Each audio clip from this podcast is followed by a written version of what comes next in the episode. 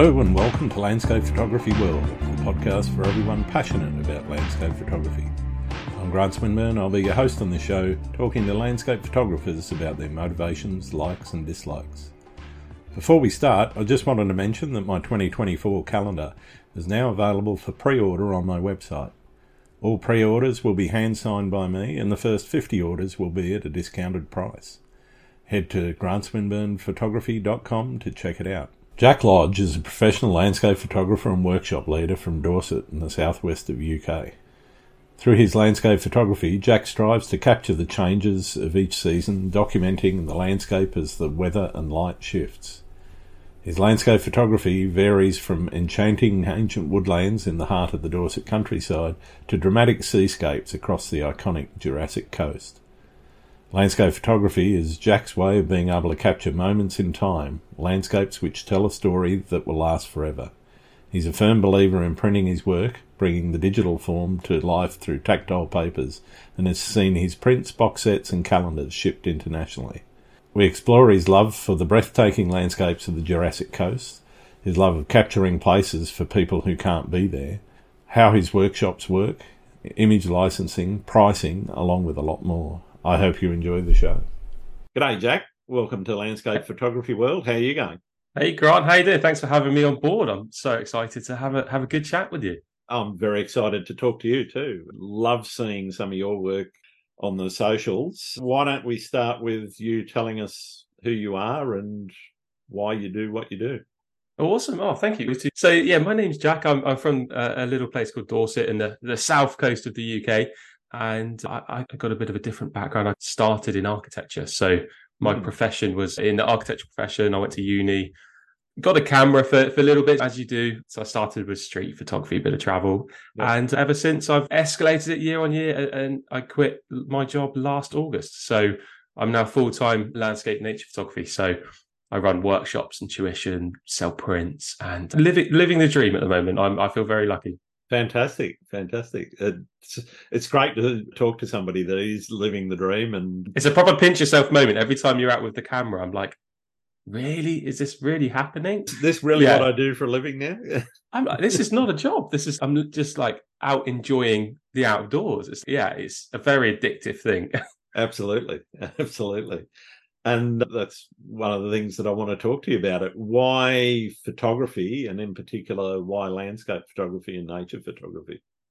Oh, I love the why questions. They really get me going. I think it's because I've always had a love of the outdoors, whether I'm walking with, with my parents at the weekend when I was a kid or just exploring with my dog. And when I was at uni, I, I went on a few trips abroad and I, I started doing architectural and street photography because that's what one of our assignments was. Sure. And I did a sunrise in Venice at Blue Hour, my first ever sunrise. And this must have been 2014 when I got my first camera. I had no idea what I was doing. I, am pretty sure it was in like aperture priority or something. And I was addicted. I, I, I was like slowing down the shutter speed. And I was like, oh my God, I'm capturing this 10 minutes of light that's like completely blue. Mm-hmm. And within half an hour, everyone was up and around. And I was like, that split, like kind of that hour time period, I was on my own enjoying the outdoors. And I was like, this is awesome. And then it was on and off for about three years until 2017 when I graduated, got my first full time job, and I, I, treated myself to a camera. And I was like, I'm in an office job now, nine to five. I need to get back out in nature.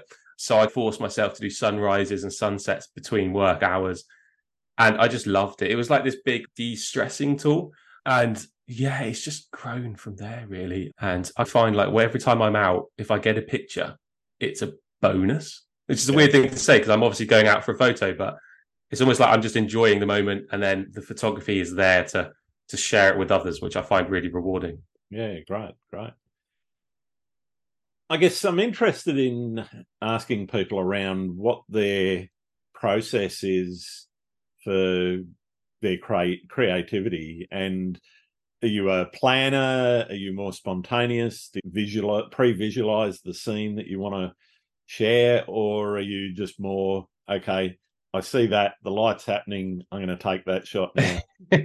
Love this. Yeah, I am. A, I'm a proper planner. So like my work is very much focused on the seasons. So mm-hmm. I'm always planning for the future season ahead, and then I'm always thinking of different locations, and I'm pre-visualizing the conditions. So The more I've done it, the more fussy I've got. So the better the light has to be, the better the mist, the atmosphere, the yep. composition for me to even take my camera out the bag.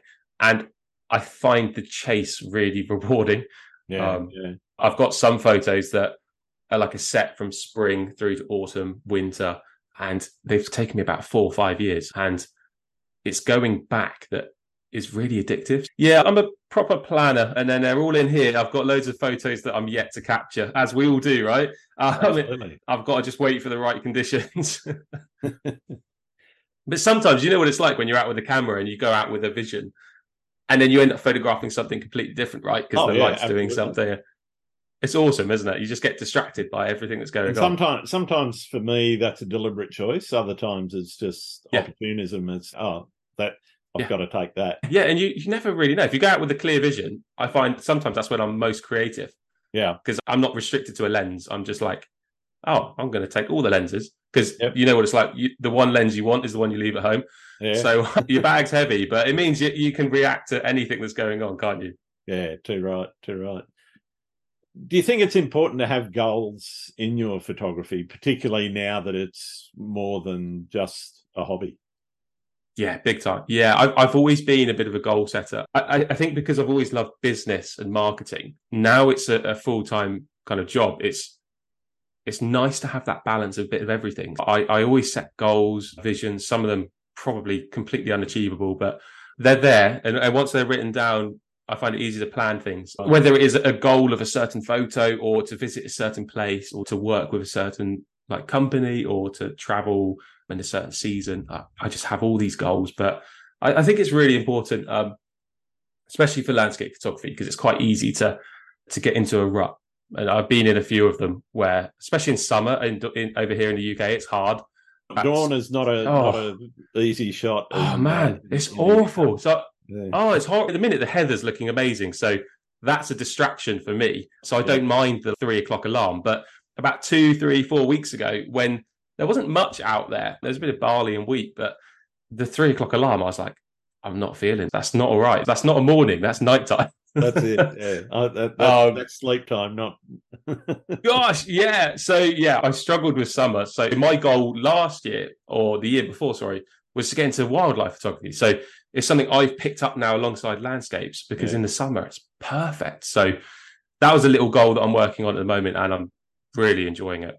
Oh, fantastic in terms of projects, having those goals, do you turn them into projects themselves as either portfolio pieces or sets of images that you want to collect? So it might be, let, let's say, a, a summer series of animals. Is, is mm-hmm. that something that you're putting together as part of your portfolio, or is it more disjointed than that?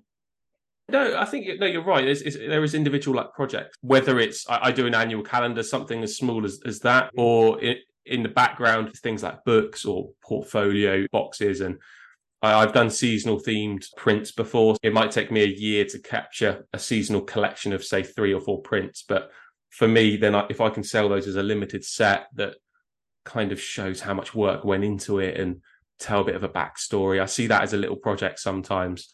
Um, but yeah, I, I, always like to convert goals into projects, whether it's something small or a bigger vision or something. But sometimes they're, they're not the ones that I sit down and, and plan. That they, they just seem to pop up and happen. It's quite reactive, I'd say.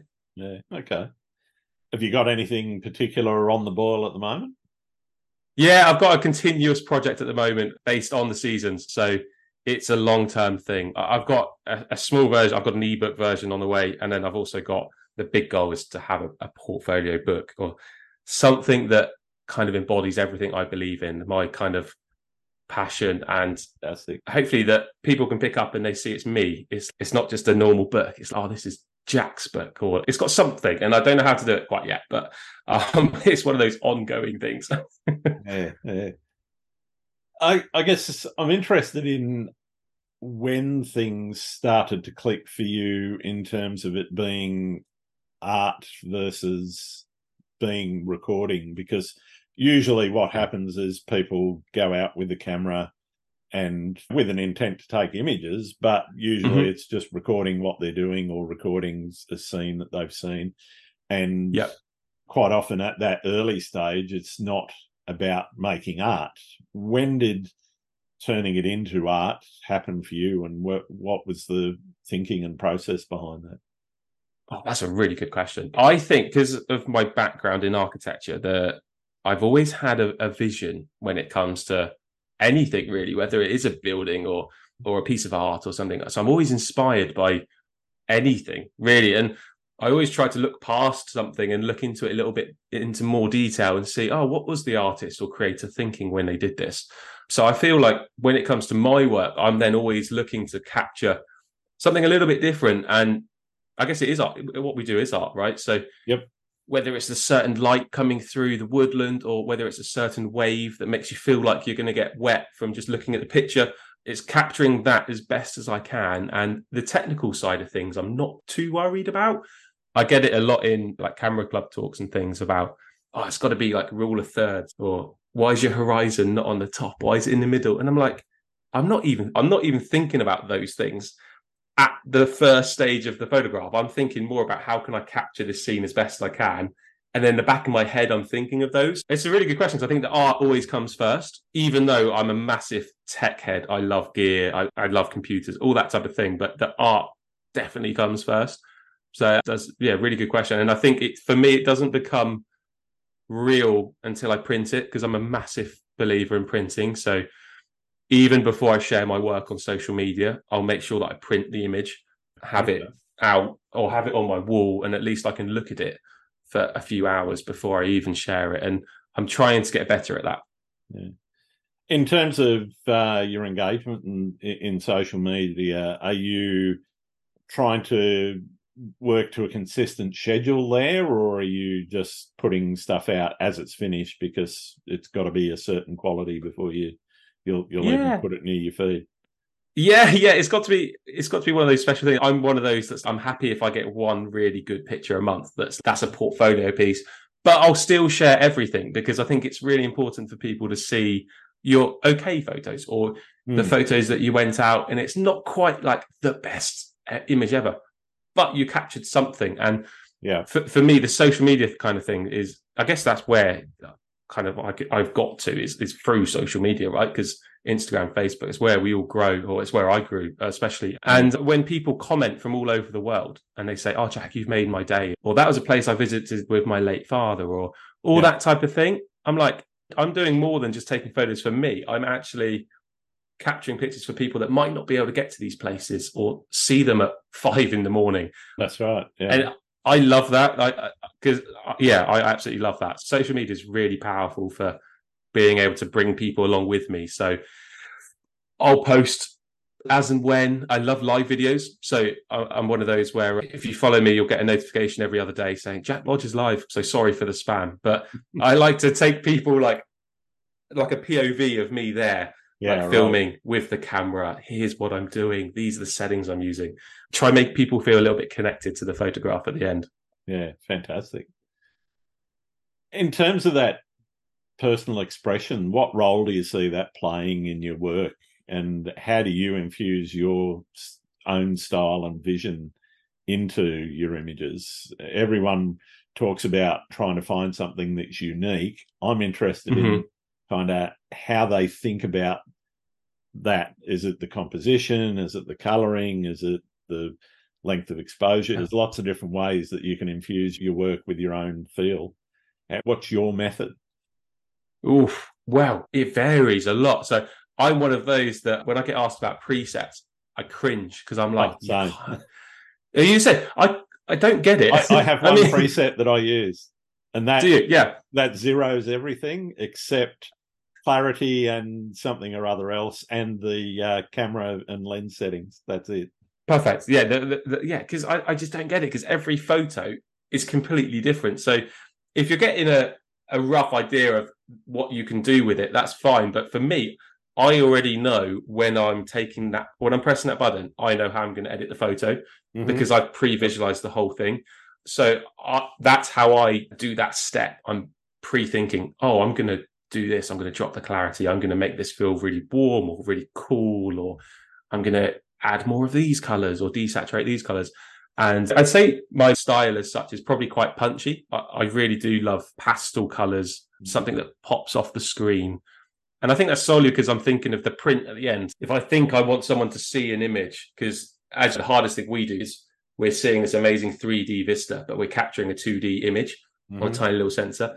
And if we print that and it still feels flat, then I don't think we've done our job as photographers because we need it to feel like it's coming off the paper. And whether yeah. that is light, you composition. you got to feel like you can fall into it. Oh, exactly. Yeah, perfect way to describe it. Way better than I could. Yeah. So you feel like you can fall into the image, right? And to me, that's a really good photo. So if I can make someone look at it and feel like they're there, yeah. and if they look at a warm sunrise and they get warm, they get the goosebumps. That oh, I can, I feel that. Or they look at a snowy scene and they get cold. I'm like, I've done my job as a photographer or yeah. artist to to get that feeling across. Yeah, fantastic in terms of being out in the field, you talked about you've started to pre visualize everything. How do you actually feel while you're shooting? What's going through your mind? What are, what are you experiencing? I guess are you thinking hard, or are you getting into that flow state and just relaxing yeah. and letting things happen? I'm so glad you said flow state because that's one thing I use a lot of the time on my workshops. Because at the end, people will be like, Jack, I've not even looked at my phone. I've not even thought about work stress. And exactly. I'm like, good, because that's why I go out.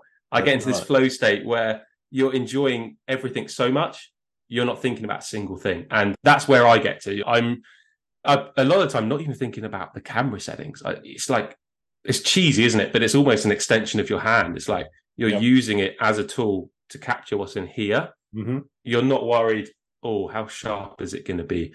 Or it, all those little things, it just comes naturally when I'm taking a photo. So I've over the time really slowed down. So I'm using like a geared head. I'm really particular with what I'm framing. And that's solely because in the moment I'm thinking all about that image and I'm looking around the border of the frame.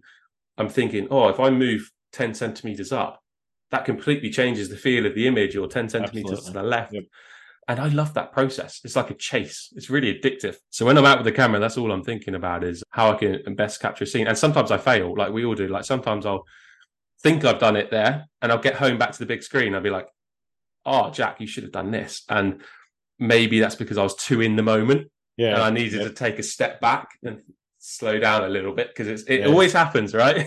Uh, it almost happens done. when you're in a rush. Yeah. I'm constantly bringing home stuff from a a, a, shoot where I've turned up 10 minutes too late and yeah, yeah, yeah, yeah, yeah. I'm in a yeah. rush to get down to, to where I want to shoot and I'm yeah. thinking about getting the tripod set up and the everything else except actually taking a really good photo yeah. when I should have got up earlier, should have done a few other Man, it's so easily done.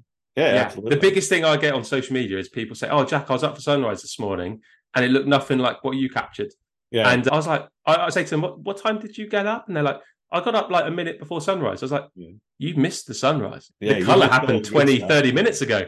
yeah, I was like, you were way too late. Like I was up two hours ago getting there. Uh, so yeah, yeah, you've really got to put in the, the time, haven't you? And Absolutely. that's the thing. And, and also people the people, yeah. I, I, love shooting sunsets as well because you have the the crowd turn up for the moment the sun disappears yeah, they yeah. All, they all disappear, and I've got clear. And you're staying, right? Yeah, for, yeah. for the good bit. yeah, and then you get the good bit. You get the afterglow. You get blue hour. You get all of the, the good that's stuff right. at the yeah. end. Yeah, and I think that's why people love photography because they see those photos and they're like, "How on earth did they get that?" And it's because you weren't there. You didn't see it. It's that's something it. you're not You've used to, to be there at the right right time. You yeah. have. Yeah, yeah, yeah. You have. Yeah.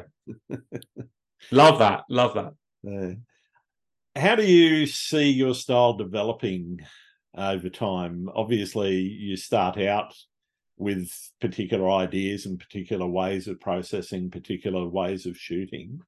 How do you see your style as has developed, and where do you see it going in, into the future?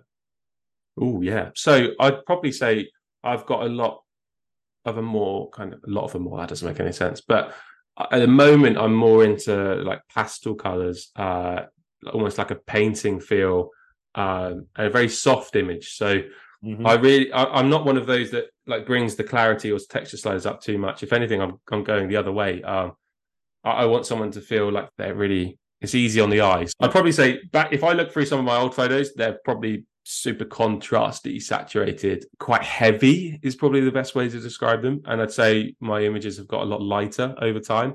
Yep. Um, I've often been told my images are sometimes overexposed, and and that's fine because it's all personal preference. I love that. That's that's what photography is all about. For for me, that, that's a kind of something I've done on purpose because maybe the background wasn't that interesting of that avenue of trees. So I've on purposely overexposed it to give it a, a foggy, mysterious feel. Uh, mm. And it's a, I guess it's a technical decision to get a little bit creative. So I'd say my style is always changing. I hope it's recognizable. That's my goal. I'd love my work to be like someone's what you're doing, the typical swiping, and someone's, oh, that's I know that's a Jack image. Like I'd love that.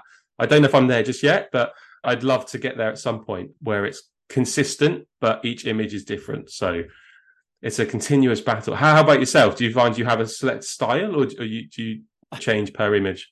I, I tend to work on the circumstance that I'm in, particularly say travel shooting for me, which I love yeah. to do, but you're not always guaranteed to be able to get there at a certain time of the day. So you might never be in a place again and you might yeah. not be there at blue hour or golden hour. Yeah, you got to make the most of it. Yeah, my way of thinking there is to okay, let's slow down time and do some ultra long exposure, put on Amazing. 16 stops or 13 stops or 10. Love that. And get, as long as there's a bit of cloud, you're good. Or if there's water movement or some other kind of movement. I did one recently in the Netherlands, the Zaanse Schans, which is what? windmills and yeah. so it was a rainy it was really a bog awful day that we were there. Typical right? Yeah. Yeah it was rainy it was windy which was good because the windmills were actually turning. Yeah. So,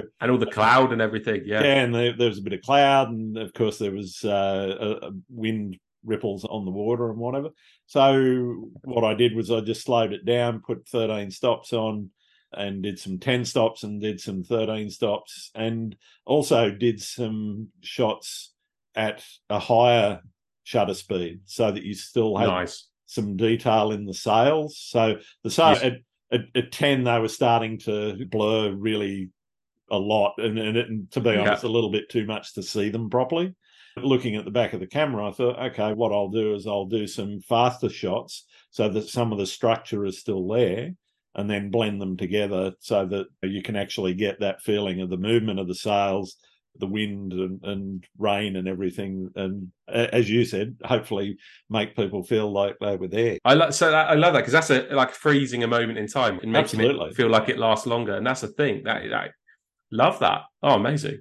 But then if i'm going to a, a local beach I've got a definite way that I'm going to shoot that, and you're thinking about it while you're there, right? Yeah, yeah, yeah. absolutely. So for for me, it, it's a little bit more circumstantial, but so I, yeah. I I tend to change my style a little bit depending on. I love long exposure. I love ultra long exposure. I do seven, ten minute exposures in blue hour or wow. at nautical twilight and that sort of thing. Wow. Where you just getting complete flat water, but so, good. In in that really dark period where there's just dim light on the horizon, but when yeah. you're you know traveling over that seven to ten minutes, you're really yeah. capturing some interesting effects. That's ah, so true.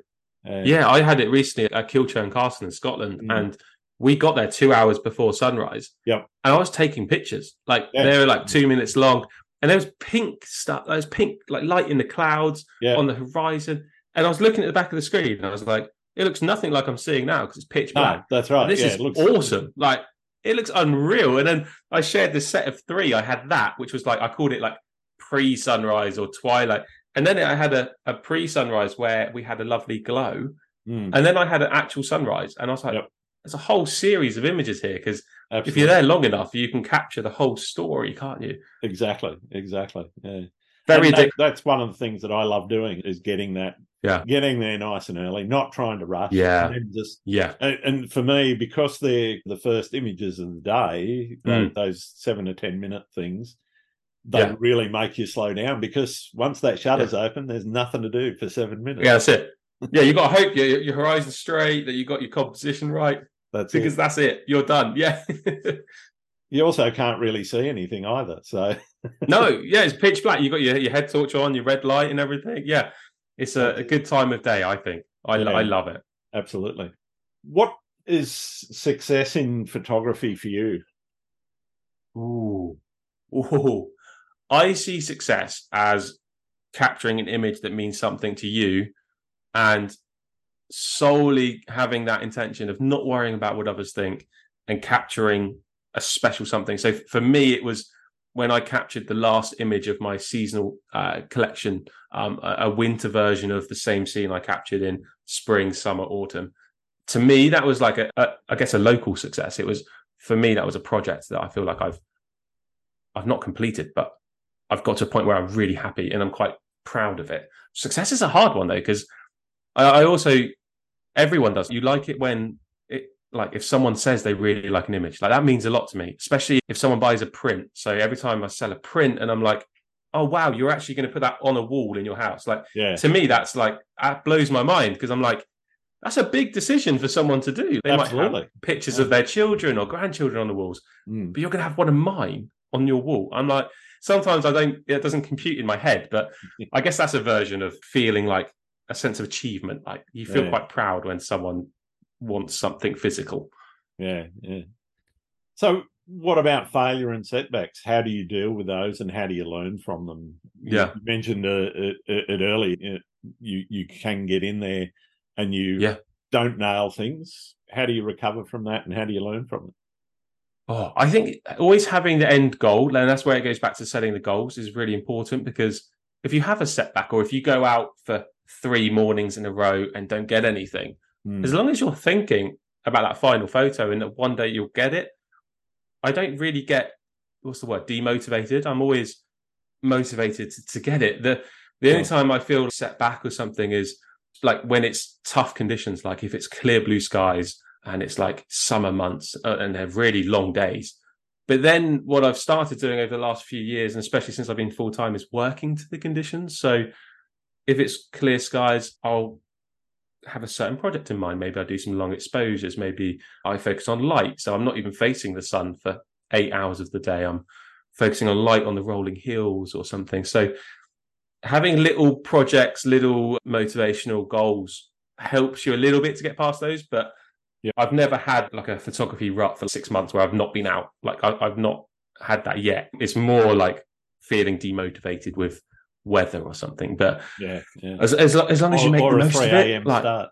or a 3 a.m. start, they are tough. Honestly, the, the heather at the moment is looking stunning, and it looks good at sunrise and sunset. But sunrise, you get the chance of mist, and it's Yeah. I'm gonna I'm gonna give it a go. But for me, especially when I'm with clients, I'm like, we've got to get there at least an hour and a half before, Mm. and that means getting in the spot for an hour and a half. That doesn't mean getting in the car park when it's a half No. an hour walk. Yeah. So then it's okay. So that's an hour and a half before, half an hour to set up, feel comfortable, and an hour before the main event as such. So it means getting to the car park half an hour before that, getting Yep. up half an hour before that. So like your four thirty sunrise turns into a two o'clock start, and it's Yeah. that is tough. So I can't do too many of those. I could probably do three or four in a row, but doing like a full week of that would absolutely destroy me. it's so tough. Yeah, definitely, definitely.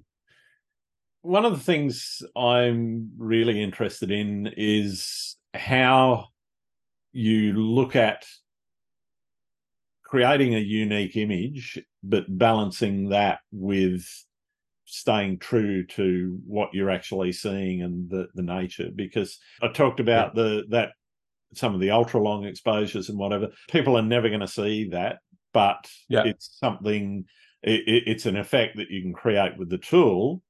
Um, yeah, yeah, and, and I guess for me, it's definitely a balancing act.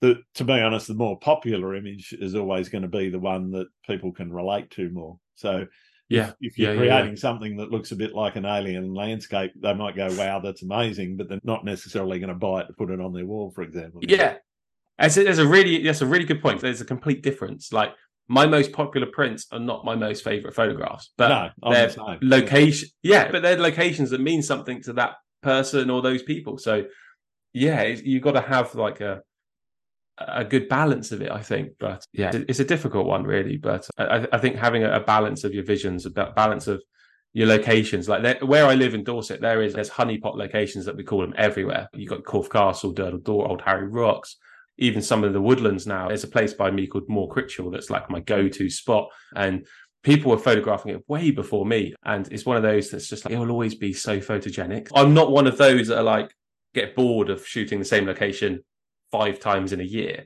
because it's always different. So I'm one of those that just gets enthusiastic about everything. And p- people that follow me will know I get super excited about all sorts of things. Um, so when I'm doing live videos, my voice will go squeaky. I, will just be in the moment, like I'm like a child. Uh, but I, I, just love it, and I think being able to uh, capture something unique is always really fun and challenging. But it doesn't have to be a unique composition; it could be unique weather. Yeah. So whether it's that side light with a dark, moody sky behind something iconic like Corfe Castle, to me that's still a really unique image. It doesn't matter that the subject's photographed thousands of times. It's that two seconds you might be the only one there on the hill, and you got that photo, and no one's going to take it again. Yeah. yeah. I love that. It is. I don't. I don't get too worried about those cliche shots, and especially if I go to somewhere new. So, like, I was recently up in the Peak District with my friend Nigel, and he took me to some of his amazing locations with Heather, and there was loads of photographers, like eight, ten people at sunrise. Yeah. It just didn't bother me. I was like, this is awesome. Like, we're all here for the same thing. Like, yeah, yeah. We love photography. So I'm like, you feel really lucky to be there with people that appreciate it as well. Absolutely. Um, yeah. And it was a popular spot, but I was like, I've never been here before. We've got an hour till sunrise. I'm just going to go full open mind. I've not seen any pictures of what it looks like. Let's just try. And for the first time, see what it does. And um, I like that sometimes. Just putting yourself somewhere new and seeing what you can get from it is a really good challenge. Um, Absolutely. Yeah. I think people that say, oh, you you shouldn't necessarily shoot some of the honeypot locations and whatever wrong because it's nonsense. It's yeah, absolute nonsense. Yeah. What, what you can, it's not about necessarily what you're shooting. It's about what you do with it, yeah. where yeah. you point the camera, and then, as you said, you can change it simply by. Oh, know, there's so lift, much you can do to one photo. tripod or changing the angle that you're standing at. Yeah, make your own. Yeah, we see it all the time on, on workshops. That I only do really small workshops. I have three three people with me, so it's a really small group. But I like it because everyone gets like a one to one, and we might all be standing in a row. But when I go around to everyone, we've all got completely different photos. Whether it's focal length, whether it's the positioning, the the composition. They might be photographing a little bit of light that I didn't even see because they're they're yeah. looking at something, and I love that. I find the biggest challenge, and, and we do it on the workshops. We get everyone in a row, and I say, put whatever lens you want on, whatever your eye goes to first, focus on it and make a photo of it. Yeah. And every time, each person's is completely different. Yeah. There's not one that's the same. And I find that so fascinating because you are stood like a meter apart. It's like, yeah, yeah. I've, it's so I've, powerful. I've it's seen exactly the same thing not necessarily organized. You're all facing the same way. You're all yeah. pointing the camera ostensibly at the same yeah subject. And that's just the technical side of things, right? That yeah, doesn't absolutely. even include when you get back to Lightroom or Capture One you start processing, that's and it. someone does one style and then another style. So there's so many variables. It's I love it. I, I yeah, landscape photography, eh, just photography is awesome, isn't it? God, Absolutely. I could talk about it forever. I love it. Let's change topic slightly and talk about the lifestyle choice, full time photography. How did you make that choice? What was it that drove the decisions? And I guess what made you actually take that step of giving up full time work and moving into photography? Yeah, so um, it's always been a thing that's played on my mind. When, when I was in full time work, I my holidays weren't holidays; they were photography days. Every season, especially bluebell season, I'd go to my boss and say, "Look, boss, I want two weeks off." To, to go photograph the bluebells, and he'd be like, "You're going to do what?" Like most people bank their holiday to to go to I don't know Greece or something, and I'm yeah. going to go spend two weeks in a woodland at five in the morning. So that was when I started to realize that if I'm willing to take my holidays and do it for photography, it's am I in the wrong career? I, I didn't know, but because I love architecture, but hmm. photography was my, like you said, your flow state. And I was like reading so many motivational books and audiobooks at the time. And everyone was saying, if you can do your flow state for as long as possible, and if you can make it your job, you're going to have a much happier life. And mm. it, it, got to a point where we had quite a stressful few years. Myself and my fiance, we had a few people that passed away, and it was a bit of a reality check. And it was that that pre-COVID time and during COVID, and it was a big reality check. And we had that thought, and I was like, I'm not happy in my job. Like, I I, I come home and I'm exhausted. And I just want to go to bed. I'm like, that's not right. I'm mentally drained. And when I'm out with a camera, I'm not even thinking about it. Yeah. So I realized very quickly, like my my mental state was not good, and it was at that point that I was really, I'm really lucky that Rihanna, my fiance, is so supportive, and she kept pushing me, and I, loads of my friends were, were pushing me as well, saying, "Look, Jack, you, you enjoy this so much, push yourself a little bit." And we all have imposter syndrome, right? It's the biggest Absolutely. thing. Yeah. I have it so bad, and it. I, I think it's I a useful tool it. sometimes, though yeah, it's a, it's a, it's a struggle, right? But sometimes it does make you think, doesn't it? Yeah, to be honest, that for me, the tension between I'm not good enough versus, gee, I'm actually not bad at this. Yeah, because I rarely will say. I'm certainly never going to say I'm an expert. yeah, me too. I'm like I'm learning every single time I'm out with Absolutely. the camera. But that's my impression. Yeah, yeah. Uh, to me, that tension between the the negative thoughts that you, your brain is saying, "Oh, the, you, your work's not good enough. Nobody's interested," etc., etc. versus yeah, yeah. you know some of the feedback that you actually get. Uh, yeah. And one of one of the things that has really worked for me is sitting there and saying, "Okay, I know that if I'm consistent enough, and that if I'm going to do this as a living, then yeah. I've got to actually have confidence in myself, enough confidence in myself that I can do it. And, yeah. but I use that negativity to say, okay, if I'm not happy with something, why, what is it that I'm not happy with?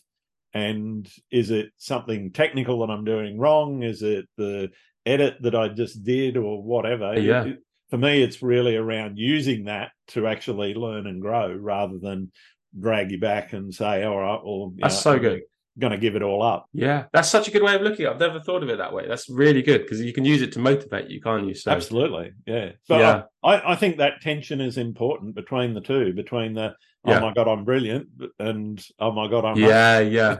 yeah. Yeah. It's so true because you don't want to be one or the other. So it's, you've got to stay humble and just enjoy doing what you're doing and, and be you, right? Yeah. It's so important. So yeah, that all happened. And I very quickly realized if, if how could, I was selling calendars at the time and prints and I had loads of people ask me for one to one tuition and yeah, um, Jack, can I join you on all these amazing places you go to? And I kept putting it off for two or three years because I was always scared of coming across with someone that knows way more than me.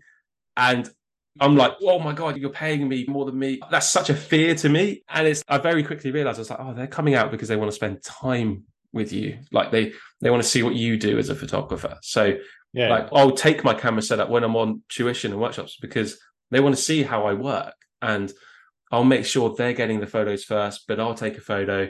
And if I find a composition that I really like, first thing is come on over here. I'll talk you through how I found this. I'll move my camera out of the way. We'll get you set up. So they feel like they're there with me on a shoot. And I started by launching like two or three workshops. And me and my fiance sat down. I was like, oh my God, I'm going to sell one space. This is going to be terrible. And uh, I was so nervous. And then within 30 minutes, they all sold out. And I was like, what? Is going on? What is this? And then I we were talking and I, I, agreed with my work to go down to three days a week. This was about a year and a half ago. And then I could do two, not two days, because it's it'd be four days a week, photography, three days full time. And, and then yeah, my fiance just said, Jack, you, you're a month away from going part time. Why don't you just quit? And for me, that was quite a push. I was like, one of my friends had started a business at the time, one of my best friends, and I saw how better he was mentally and he was really enjoying himself. He was getting more family time and he was just really happy with himself. And I was like, okay, that's really inspiring. So I, I, I, launched loads of workshops and arranged loads of talks, tuition. I've been really lucky with brands that have supported me since the very start. So I messaged them. I was like, look, I'm looking to go full time. We started planning uh, like loads of work together and yeah, then I, I, quit August last year. So it, uh, it's literally been a year and 12 days since I've been full time. And it's honestly been the, the best thing I've ever done for my, my mental health, my, my career, my learning, and yeah, ev- everything. So it's difficult. It is really, like, that's the biggest question I get is how do you make money as a photographer? That's the biggest thing. So I, I have like a like a big net of different types of income. So I don't limit myself to just workshops or something. There's about 12 different revenue streams that I focus on. And I find that's really important. So if one of them gets quiet, I'll go 110% into six others, and it, mm. it's a balance. It's re- it's tough, but as you you have to balance things out and focus on different things at certain times. Absolutely, and as you say, when uh, one revenue stream sort of starts to dry up, you need to focus on some of the others. Yeah, yeah. It's just a it, it, that's you've got to treat it as like a business, and I, I that's where I'm a bit weird because I love business and I love marketing and so I think that's where I'm quite fortunate for me when it comes to the photography because I don't mind doing those things. If I have to spend yeah. a week at a computer planning, forecasting, doing admin, I'm in my element. So I'm still doing my favorite thing and I can still go out for a sunset for an hour on my own or yeah. go with a client for four hours. I, I don't see it as a chore uh, yet. I, will say that yet because it's only been a, a, a year and a half full time. It is, it's probably been about five years part time. But I, a lot of people don't actually realize that they, they, they realize I was full time at the time. But I'd get loads of messages after I went full time where people were like, Jack, I thought you were doing this full time anyway. Because I was out three or four times while yeah. working. And um, I very quickly had a lot of conversations. I was like, oh no, I was working like 40, 42 hours a week and doing and this. Doing so, this on the side. Yeah. yeah. So for the last four or five years, you're actually doing two or three jobs, right? And a lot yeah. of people don't realize that. It's not like a switch that just goes. You don't go, oh, do you know what I'm going to do this full time? And then nah. you just start. It's like you've got to build up to it like big time. Yeah, you've got to you've got to do it in a considered way. Yeah. Yeah, yeah, big and time. I, yeah. I, and I think you, what you touched on, loving the business side, need needs to be. It, it, it's for it's it, it's a critical part of running it as a business. Is if you don't yeah. love that side of it, then you're not necessarily yeah. going to do it successfully because no. those those things are the ones that you're going to put off, but they may actually be the very important things that you need to get yeah exactly as a business. Yeah, because loads of people said to me that, oh, you like after about six or seven months, they're like, oh, you not going out as much for yourself? Are you?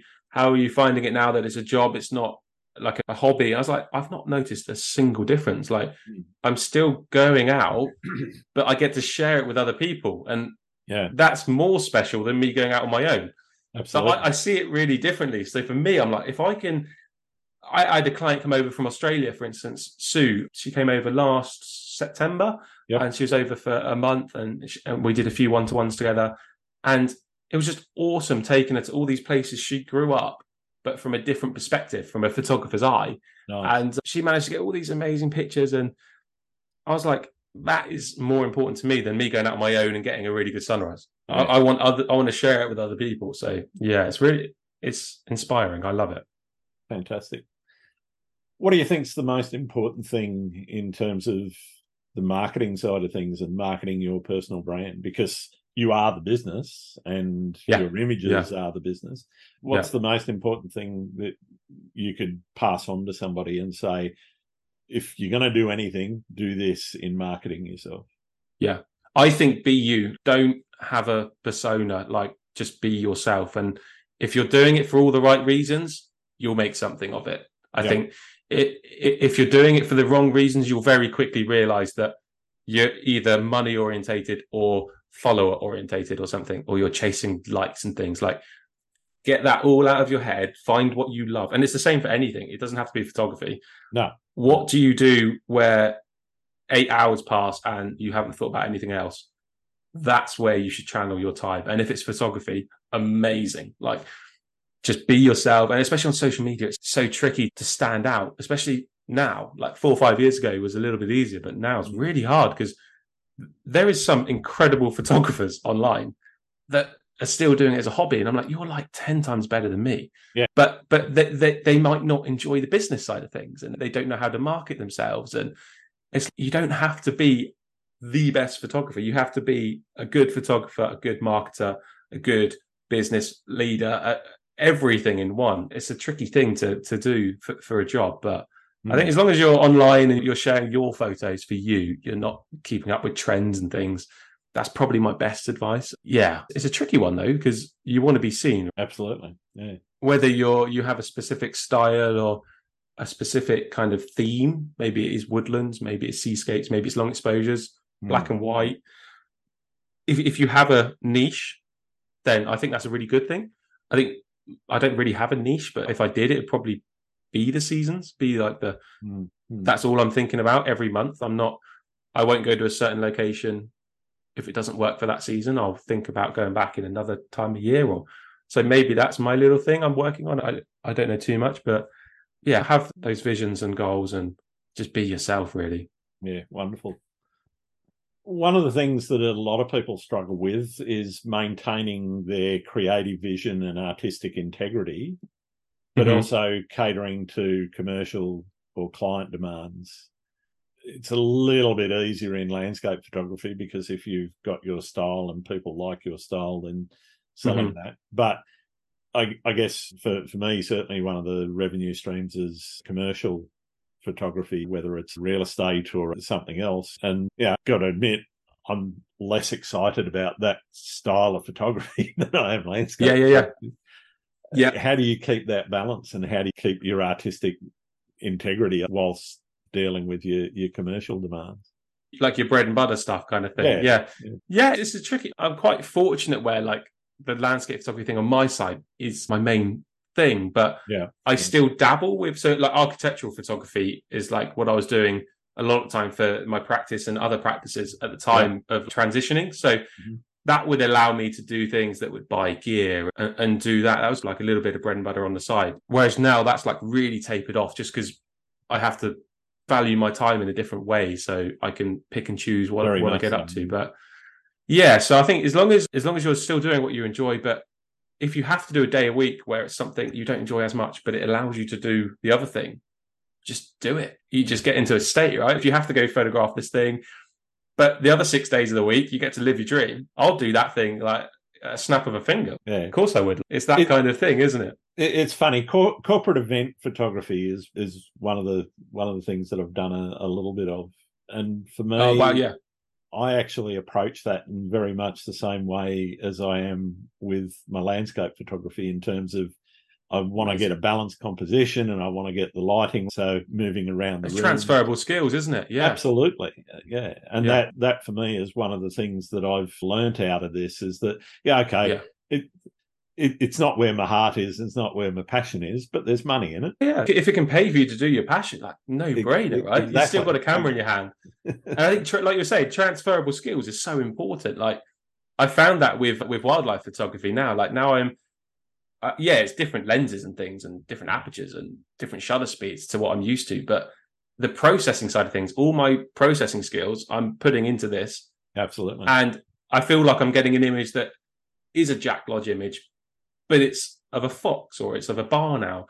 Yeah. And like that's that's really important is having those transferable skills. And it's the same with architectural photography. Like I'll approach a a building, a, whether it's a luxury home or anything, completely different. So like a a real estate photographer or and anyone that's going in wide angle in the corner of the room, yeah. the, the general Joe shots. I'll be there and I'll be like focusing on an angle or a bit of concrete that the architect designed to be joining perfectly with a bit of timber and there's a lovely like five mil gap. That will get me excited, yeah. and I'll photograph that. And then the architect will see the image. They'll be like, "Jack, that took me three months to design that, and you wouldn't have even seen it in a normal photograph. So thanks so much for capturing it." Yeah, and it's thanks for the. yeah, thanks. Thanks for actually showing how hard that is, or that that yeah, that shadow gap or something. Yeah, and it's just having an eye for something a little bit different. And I think I I wouldn't have that unless I trained to become an I, I never finished my degree, so I, I, couldn't be called an architect, but I did my uh, BA honors, and I think if I was as I was training, that's helped me with that side of photography. So. Yeah. I see the building from the architect's perspective, not okay, how do I sell this room to a client? So transferable skills is so important across everything. I think. Yeah, wonderful. One of the things everybody struggles with in doing either commercial photography or, or, particularly in landscape photography and selling landscape photography mm-hmm. is pricing your work. Now, I'm not asking yeah. you for, for actual numbers here. What is there a formula that you've used to set your pricing or uh, just looking at what everyone else does and following that? How, how do you yeah, yeah. price your work? Yeah, what so, so, like from prints to workshops, the whole kind yeah. of thing. I think a lot of the time is is market research. So the same with any business. Like I, I call them like competitors, but they're not. Like Yeah. in mm. photography, like we're all really close, like friends. So like just see what everyone else is doing, and I'll, I'll make a big brainstorm, and I'll see what someone's offering, and maybe they charge X for six people. So I'll be like, okay, if I'm doing the similar service but for three people, so they get more time, maybe I can charge X plus plus twenty percent, thirty percent. So Yep. uh, you, you're working out how can you stand out from everyone else because there's no point seeing other business models and being like, I'm going to copy that one because that works, or they're always out. I'm going to copy that because you don't know what's going on behind the scenes. So Mm. I like to to map out what I'm doing, where I value my time, and and then see what the rate is that everyone charges, and think, okay, how much do I value my time? Like, how much am I going to charge, or how am I experienced compared to that person? Or it's good to have that comparison thing, but other than that, it's more yeah, it's a difficult one, really. Print, prints is hard because print sales is really difficult to get someone to realize like they're not paying for a ten pound print, they're paying for a two hundred and fifty pound print, Yeah. and they forget that it costs twenty quid. Of, it's twenty five pound worth of paper and ink, yeah. and it's, it's six months to And, get that and, photo. and Like- way more if you wrap a frame around it. You know? Yeah, just- exactly. Yeah, that's a whole other story with yeah museum glass and everything. It's- They'll be paying the same for the print as they would the the frame, right? Um, Yeah. Exactly. you're either selling your 10 grand prints to a certain client or you're selling a hundred pound prints to another client. It's completely different. Yeah. So yeah, it's difficult. It's really difficult, but I, I think having an awareness of what's going on is really important. You Yeah. can't, you I, can't. I, I think uh, an, another thing that's really important, and it, it, it's been mentioned a couple of times by other people on the podcast, is knowing your customer and knowing Yeah. who you're actually selling to. And obviously, somebody that's running a, a, large corporate, if you're doing something for a, a corporate foyer or something like that, or, or Yeah. a block of flats or something, then the pricing there is going to be way different to a bloke that's Joe Bloggs that comes along and says, "Oh, I, Yeah. I love your print. I want a I want a medium sized one on the wall." And Yeah. his budget's definitely going to be different to the Yeah. corporate. Yeah, and it is no, you got to know that, right? Because Absolutely, you don't want, you don't want to screw yourself over. You no know? way. like and it's so difficult so i i find that where, where i am like everyone's really helpful and open so wh- when i was going full time like loads of other full-time professionals i'd i'd ask questions to and we just have conversations like this and it's really insightful because then you'll be like oh you, you got paid x to do this by this brand they're offering me this Yeah, are they being sneaky or they do they value me less and then you might go back with a different offer and they'll accept it and you're like oh you were just trying to be sneaky yeah. like you, you don't know like it's business, right? They're trying to get it for the least exactly possible price. you know? Exactly. That's how business works. So you can't be angry with it. You got to be like, No, oh, fair enough. Like, you got to be. I- I do the same. Yeah. yeah, You know, got it's just diff- it different case if if you go back to them with the higher price and they go no. Yeah, that's different because then you're like, oh, okay, maybe I'm not that good. Like maybe you get a little bit of a, a stab in the chest kind of thing. But Yeah, Yeah. But nine times out of ten they'll say yes and happy days. exactly, yeah, but it is difficult. The, the the ones I struggle with the most are like you're saying with the commercial stuff. If someone comes to me and says, I had it recently where they're, they're building a new shop front in the town centre, and they're like, we want your image two by two meters. We're putting an ATM in the wall, and your image is going to be around it.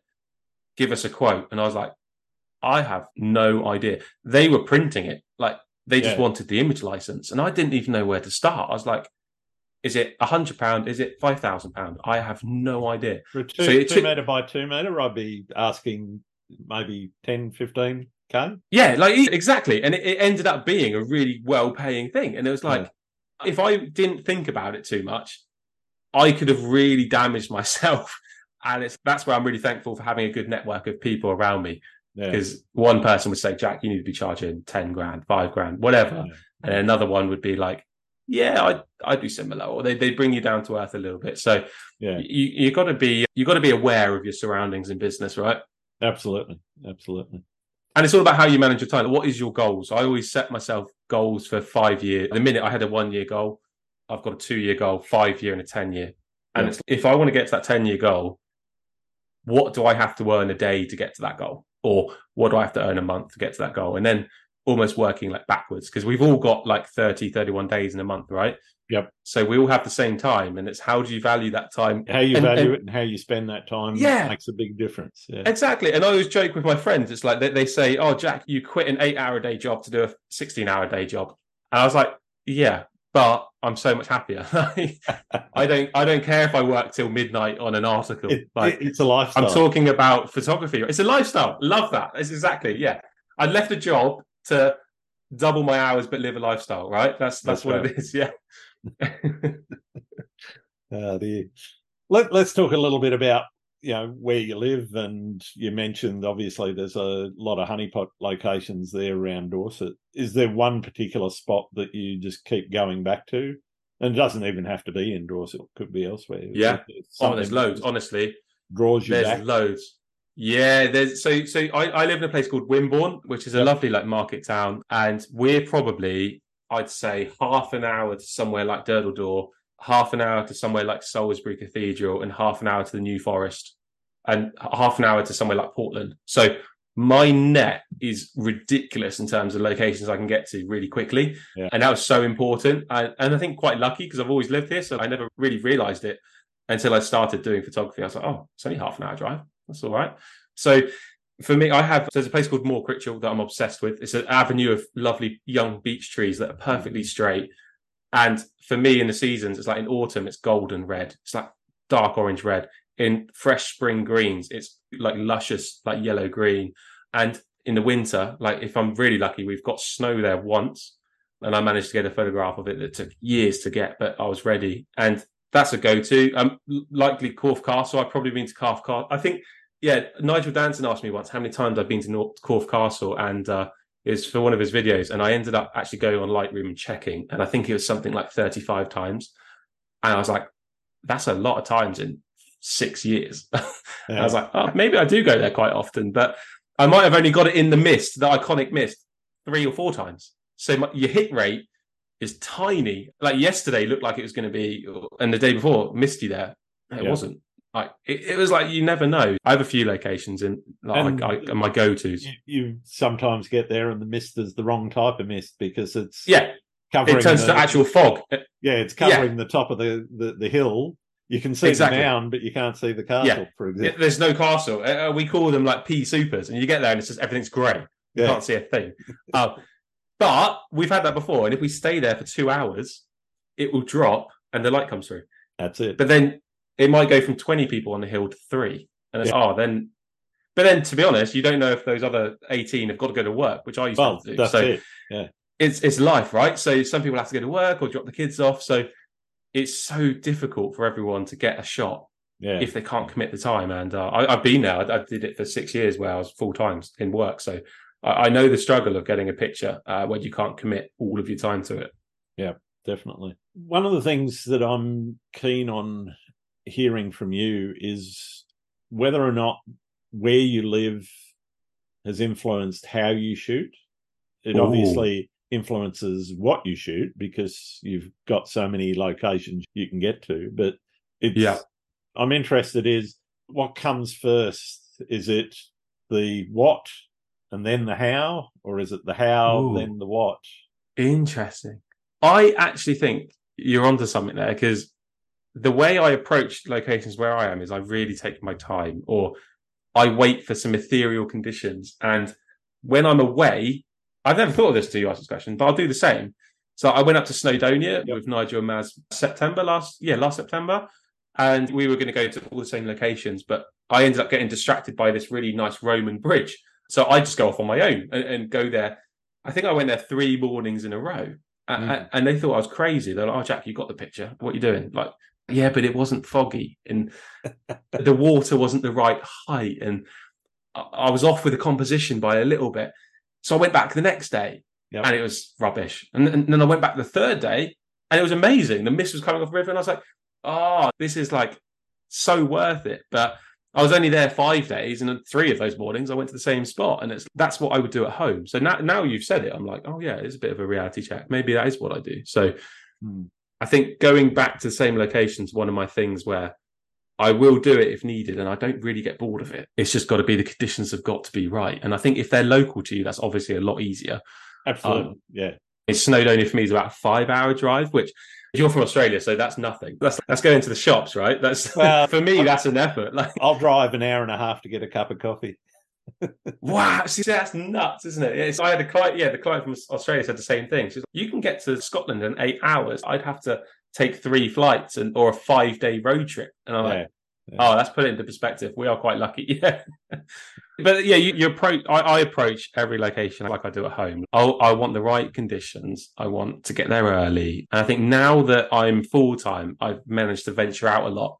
Whereas when I was full time with my work, I was very much Mr. Dorset. Like I, it'd be amazing if I left and took photos. People would be like, "Oh, you at the same location again?" I'm like, "Yeah, but I've got to go to work in an hour." So if I'm going to go to a place like Nol- Knowlton Church three days in a month, yeah, I will because it's on my way to work. But, yeah, yeah. Whereas now I'm like, like I've just got back from. Uh, I went, where did I go? I went up to Edinburgh, went down to the Peak District, and then next month I'm off to Glasgow, and I've got some exciting trips in Europe coming up. Like, but now I can commit the time I'm going to treat them a little bit like I do at home and get very much into. I need to look at the weather apps yep. and think about where am I going to go in what conditions. Like, not just go on Monday. I'm going to go here, Tuesday here, Wednesday here. I won't do that. I'll get to a place and I'll check the weather and go. This place will look better in the sun. This place will look better when it's cloudy, and I'll be very weather dependent on my uh, location choices. Yeah. What's your most memorable experience out shooting?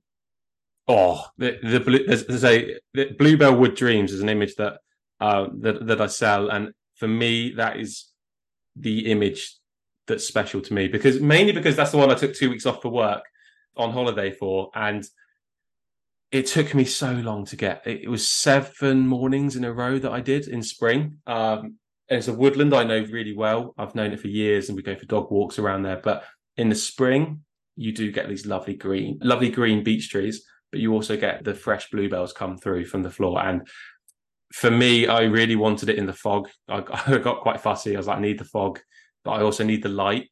Yep. So I need more of a mist fog and then the light to come through.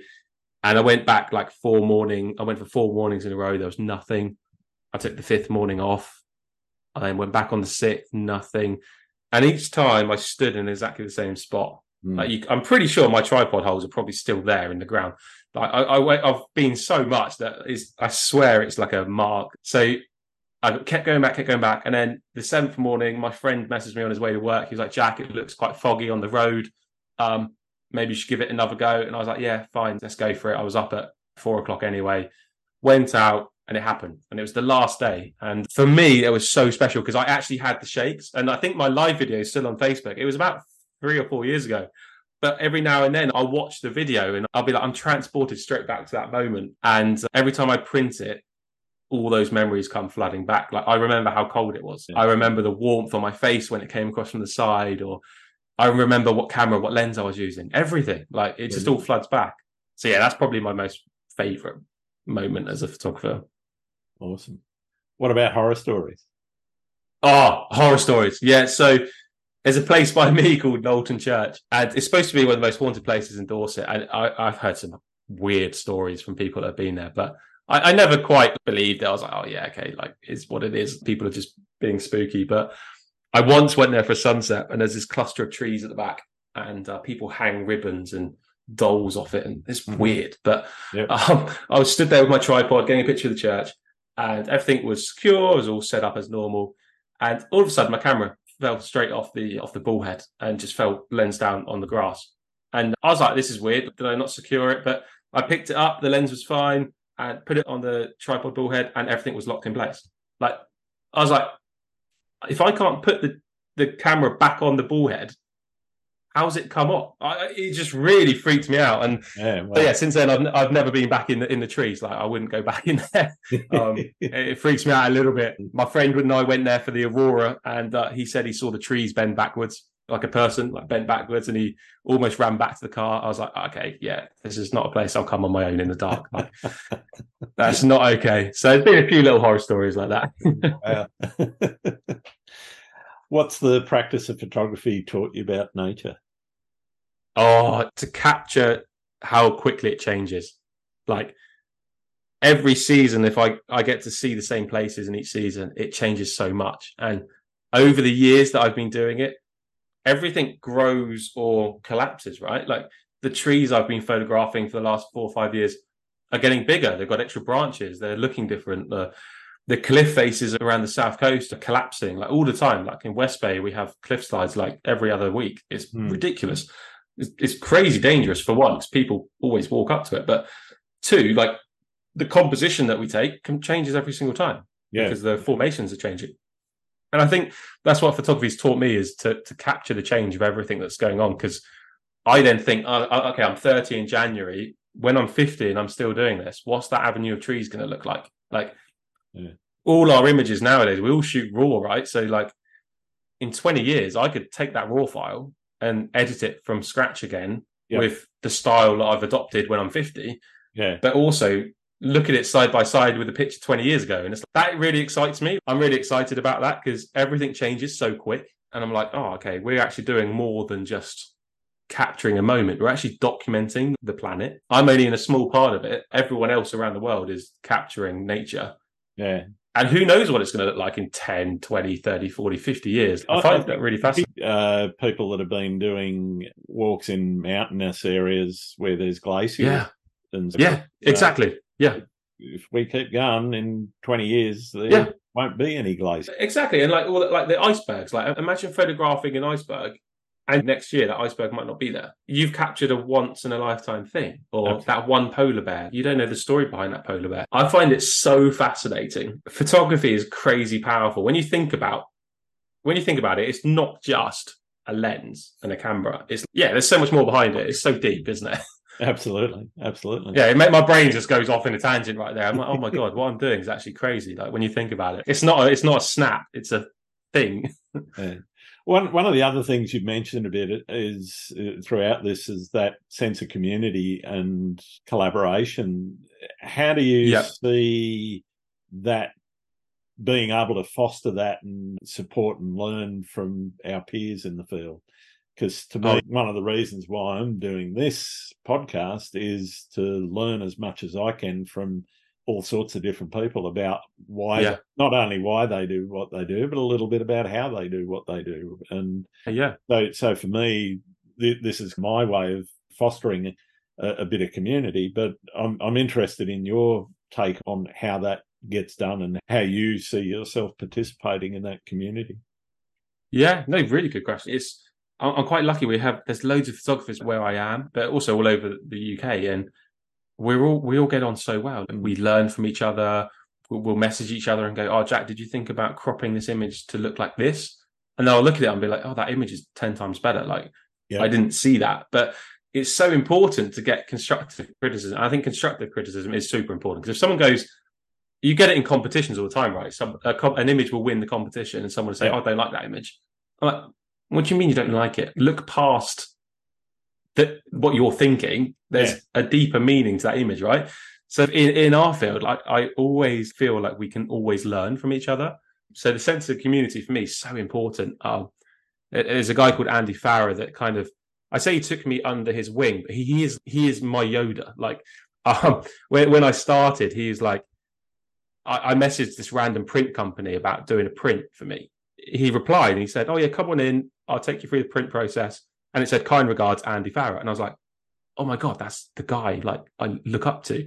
Yeah. So like from that point onwards, we've become great friends, and he's one of my groomsmen. Like in in November, like we're so close, Fantastic. and he's to me, I really look up to him and loads of other people now, and I just love being part of that community. And it goes from other photographers all the way down to people that just like my work. So I'll be on a first name basis with hundreds of people on my Facebook or something. Yeah, yeah, And I feel like we have a personal connection. Like I feel like they know me. Like I know them. They know the name of my son that's three months old. Like it's it's more than just sharing a photo and hitting that like button to me. It's it's building that connection. And I think maybe that's what's helped me get to, to doing this full time is not posting a picture and running.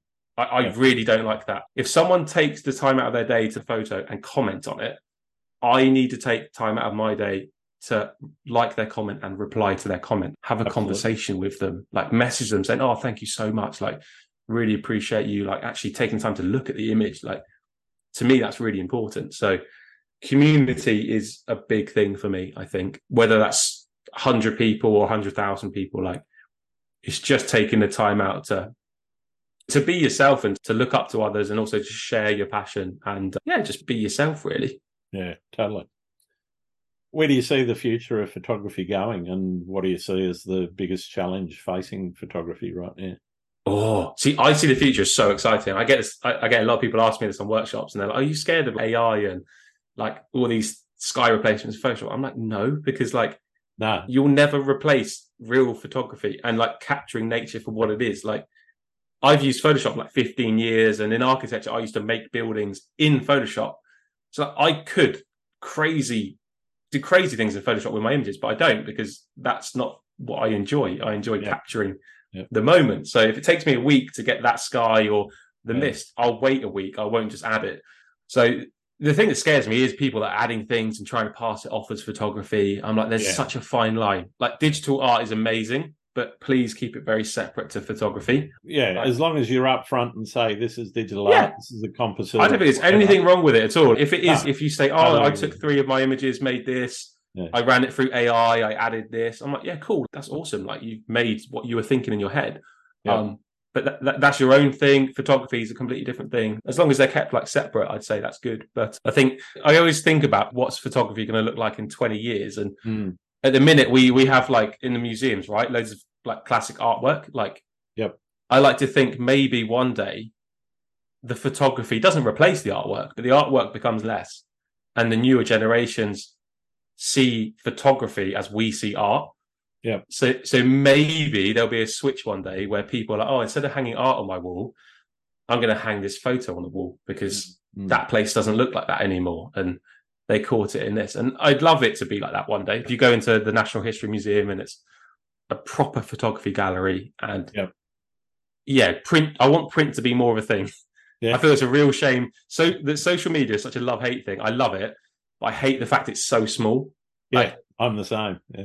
you, do you know what I mean? You don't. I've got like A two and, and the quality's on bad on, on some platforms. The quality's well. terrible, and you get forced to use certain crops, and I'm like, really? That's not creative. So for me, as long as people get to enjoy work in print, I think photography will always have its place and people will always want to do it and learn it, I think. Mm-hmm. What do you like to do when you're not out shooting or editing Ooh. or running the business? oh, God. I don't think I do anything. What do I do? I love playing tennis. So I'm a big tennis player. I used to love tennis. So I used to coach and play it. So I like to play tennis every now and then. Uh, love going out walking, scouting. I guess that's still classes as photography, right? Yeah. Um, and then spending spending time with my fiance and my my new baby boy. So he's three months old. We've had a proper life change. so for me, that's like the best thing. Oh, thank you. Like, so for for me, like, then he's the best thing ever. Like just being able to wake up and see his face, like smile. Yeah. I'm like, oh, it's motiv- It's motivating for me in the business, and it's also the best thing ever to come home to. So yeah, spending time with them and our, our dog and just exploring and yeah, a bit of tennis and Fantastic. mainly photography. I live and breathe it. It's nuts. If I'm out and about, like we're even talking of our like honeymoon for next year, and I'm already thinking, oh, safari be cool.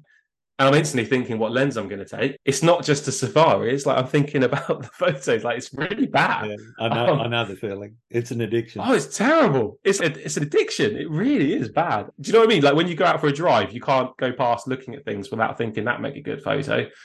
Or I'll pin that on my maps and I'll go back there in three months when the light comes around. Oh, I, I drove past the dam and it was middle of the day. The light wasn't great, but had some nice yeah. dead trees in it and some reeds that were a sort of a bluey oh. green and whatever. And I thought, amazing. That's, oh, I can see a westerly aspect here. Uh, that's going to yeah, yeah. sunset. You're instantly thinking, I'll uh, save that place and I'll come yeah, back. And so on, yeah. on the way back from where I, I drove to, to, oh, you did it. Drive back, yeah, pulled over yes. beside the road. Love that. That see, that is literally a day in the life of what we do. Absolutely. Yeah. Literally, that's a, yeah, that is a good example. I love that. Was the photo good? You like the Yeah, some of the some of them were pretty good. It got some nice yeah. little rain showers off in the distance as, oh. as, it as the sun was going down as well. So you got that lovely. Isn't rain light. one of the best things? Yeah. Yeah. You always get the best light after a rainstorm. Absolutely. And also, photographing in the rain is so underrated. Definitely. I, I think I've, I've, probably ran about I don't know 120 odd workshops, uh, in the year, and I think I've only cancelled one because of it was torrential wind and rain. But the others that we've had a little bit of rain with, people have been like, Jack, I wouldn't have thought of going to the woodlands and using a polarizer to get the color and the rain falling yeah. through. And we've got some of like my favorite pictures from doing that. And it's yeah. Oh, rain's another thing I could talk about for ages. Yeah. So underrated. Yeah. Not not much fun for astro though. Terrible for astro. Yeah, wouldn't want to do it for astrophotography or long exposures because you'll just be wiping the front element the whole time. Yeah, yeah. Are there any photographers out there that uh, you think I should be talking to on the podcast? Oh, you've done so. You've done Mr. Shainbloom, haven't you? So he's a god. So Nigel Danson's a, a, good friend of mine. You'd love to have a chat with him. He's so he's got such a good vision. Like mm-hmm. he, he's very like business vi- driven and loves his photography and being outdoors, and he brings them together so well. So he's really good. My friend Andy Farrer, um, one of the most nicest guys ever, and he's a real i'd call him like a classical landscape photographer like yeah. he's graduated filters like me likes to go to a place multiple times really nice compositions who else can i think of oh it's endless. Erin have you talked to erin babnik before?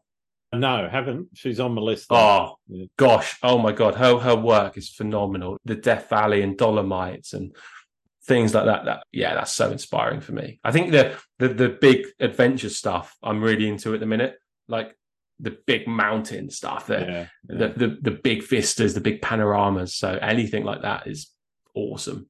Fantastic thank you for those last question and for many of my listeners it's the most important do you like pineapple on pizza oh do you know what i do like i wouldn't this is the right this is a tricky one i don't order it but my fiance loves it, and okay. I'll always swap a slice of my meaty pizza for a pineapple slice because I like the refreshness of it. But then I'll go back to eating the meaty one, right? I can get down with that. yeah. Okay. Good. What are you? Are you you a pineapple I, I, I wouldn't order it, but if it's there, I'll I, I won't yeah. say no to it. You know. Exactly. Yeah. Yeah. I would. Uh, yeah. I don't know if I'd order. Yeah. Definitely wouldn't order it. But I'd I, like don't, I don't fully. I, I get. I've, I've spoken to a few Italians, and I get their passion. Of, yeah, no, that's it's not a thing. I get that cultural reasons for yeah for Americans, Australians, and Brits. Yeah, that freshness, that bit of taste, right? Yeah, yeah. yeah. I, I, love pineapple. I dig it. There's no, people that just can't get their heads around that sweet and salty sort of thing. No, it works well with a bit of ham, good bit of cheese. Yeah, I'm I'm down for it. All right, it's been absolutely brilliant spending some time with you, Jack. Let people know where they can find your work. Oh, thank you, Grant. No, thanks so much for having me on board. And uh, yeah, you can check me out on Facebook, Instagram, just Jack Lodge, and my website as well is just jacklodge.co.uk. And uh, if anyone's got any way of getting in touch, just drop me a line. I'm a, I'm an open book, so if anyone's got any questions about anything, just get in touch. And yeah, no, look forward to uh, to seeing more of the podcast and keeping being inspired because that's what it's all about, right? Being inspired by others' journeys and things. Cheers. Thanks very much, Jack. Thank you so much, Grant. All right, take care. You too. Thanks again for listening to Landscape Photography World. I hope you enjoyed the show. And keep listening because I'll be joined by some great guests in upcoming episodes. You can find my work in this podcast at grantswinbournephotography.com. I'm also on Vero, Twitter, YouTube, Instagram, and Facebook. I'm Grant Swinbourne. Hope to see you out shooting soon.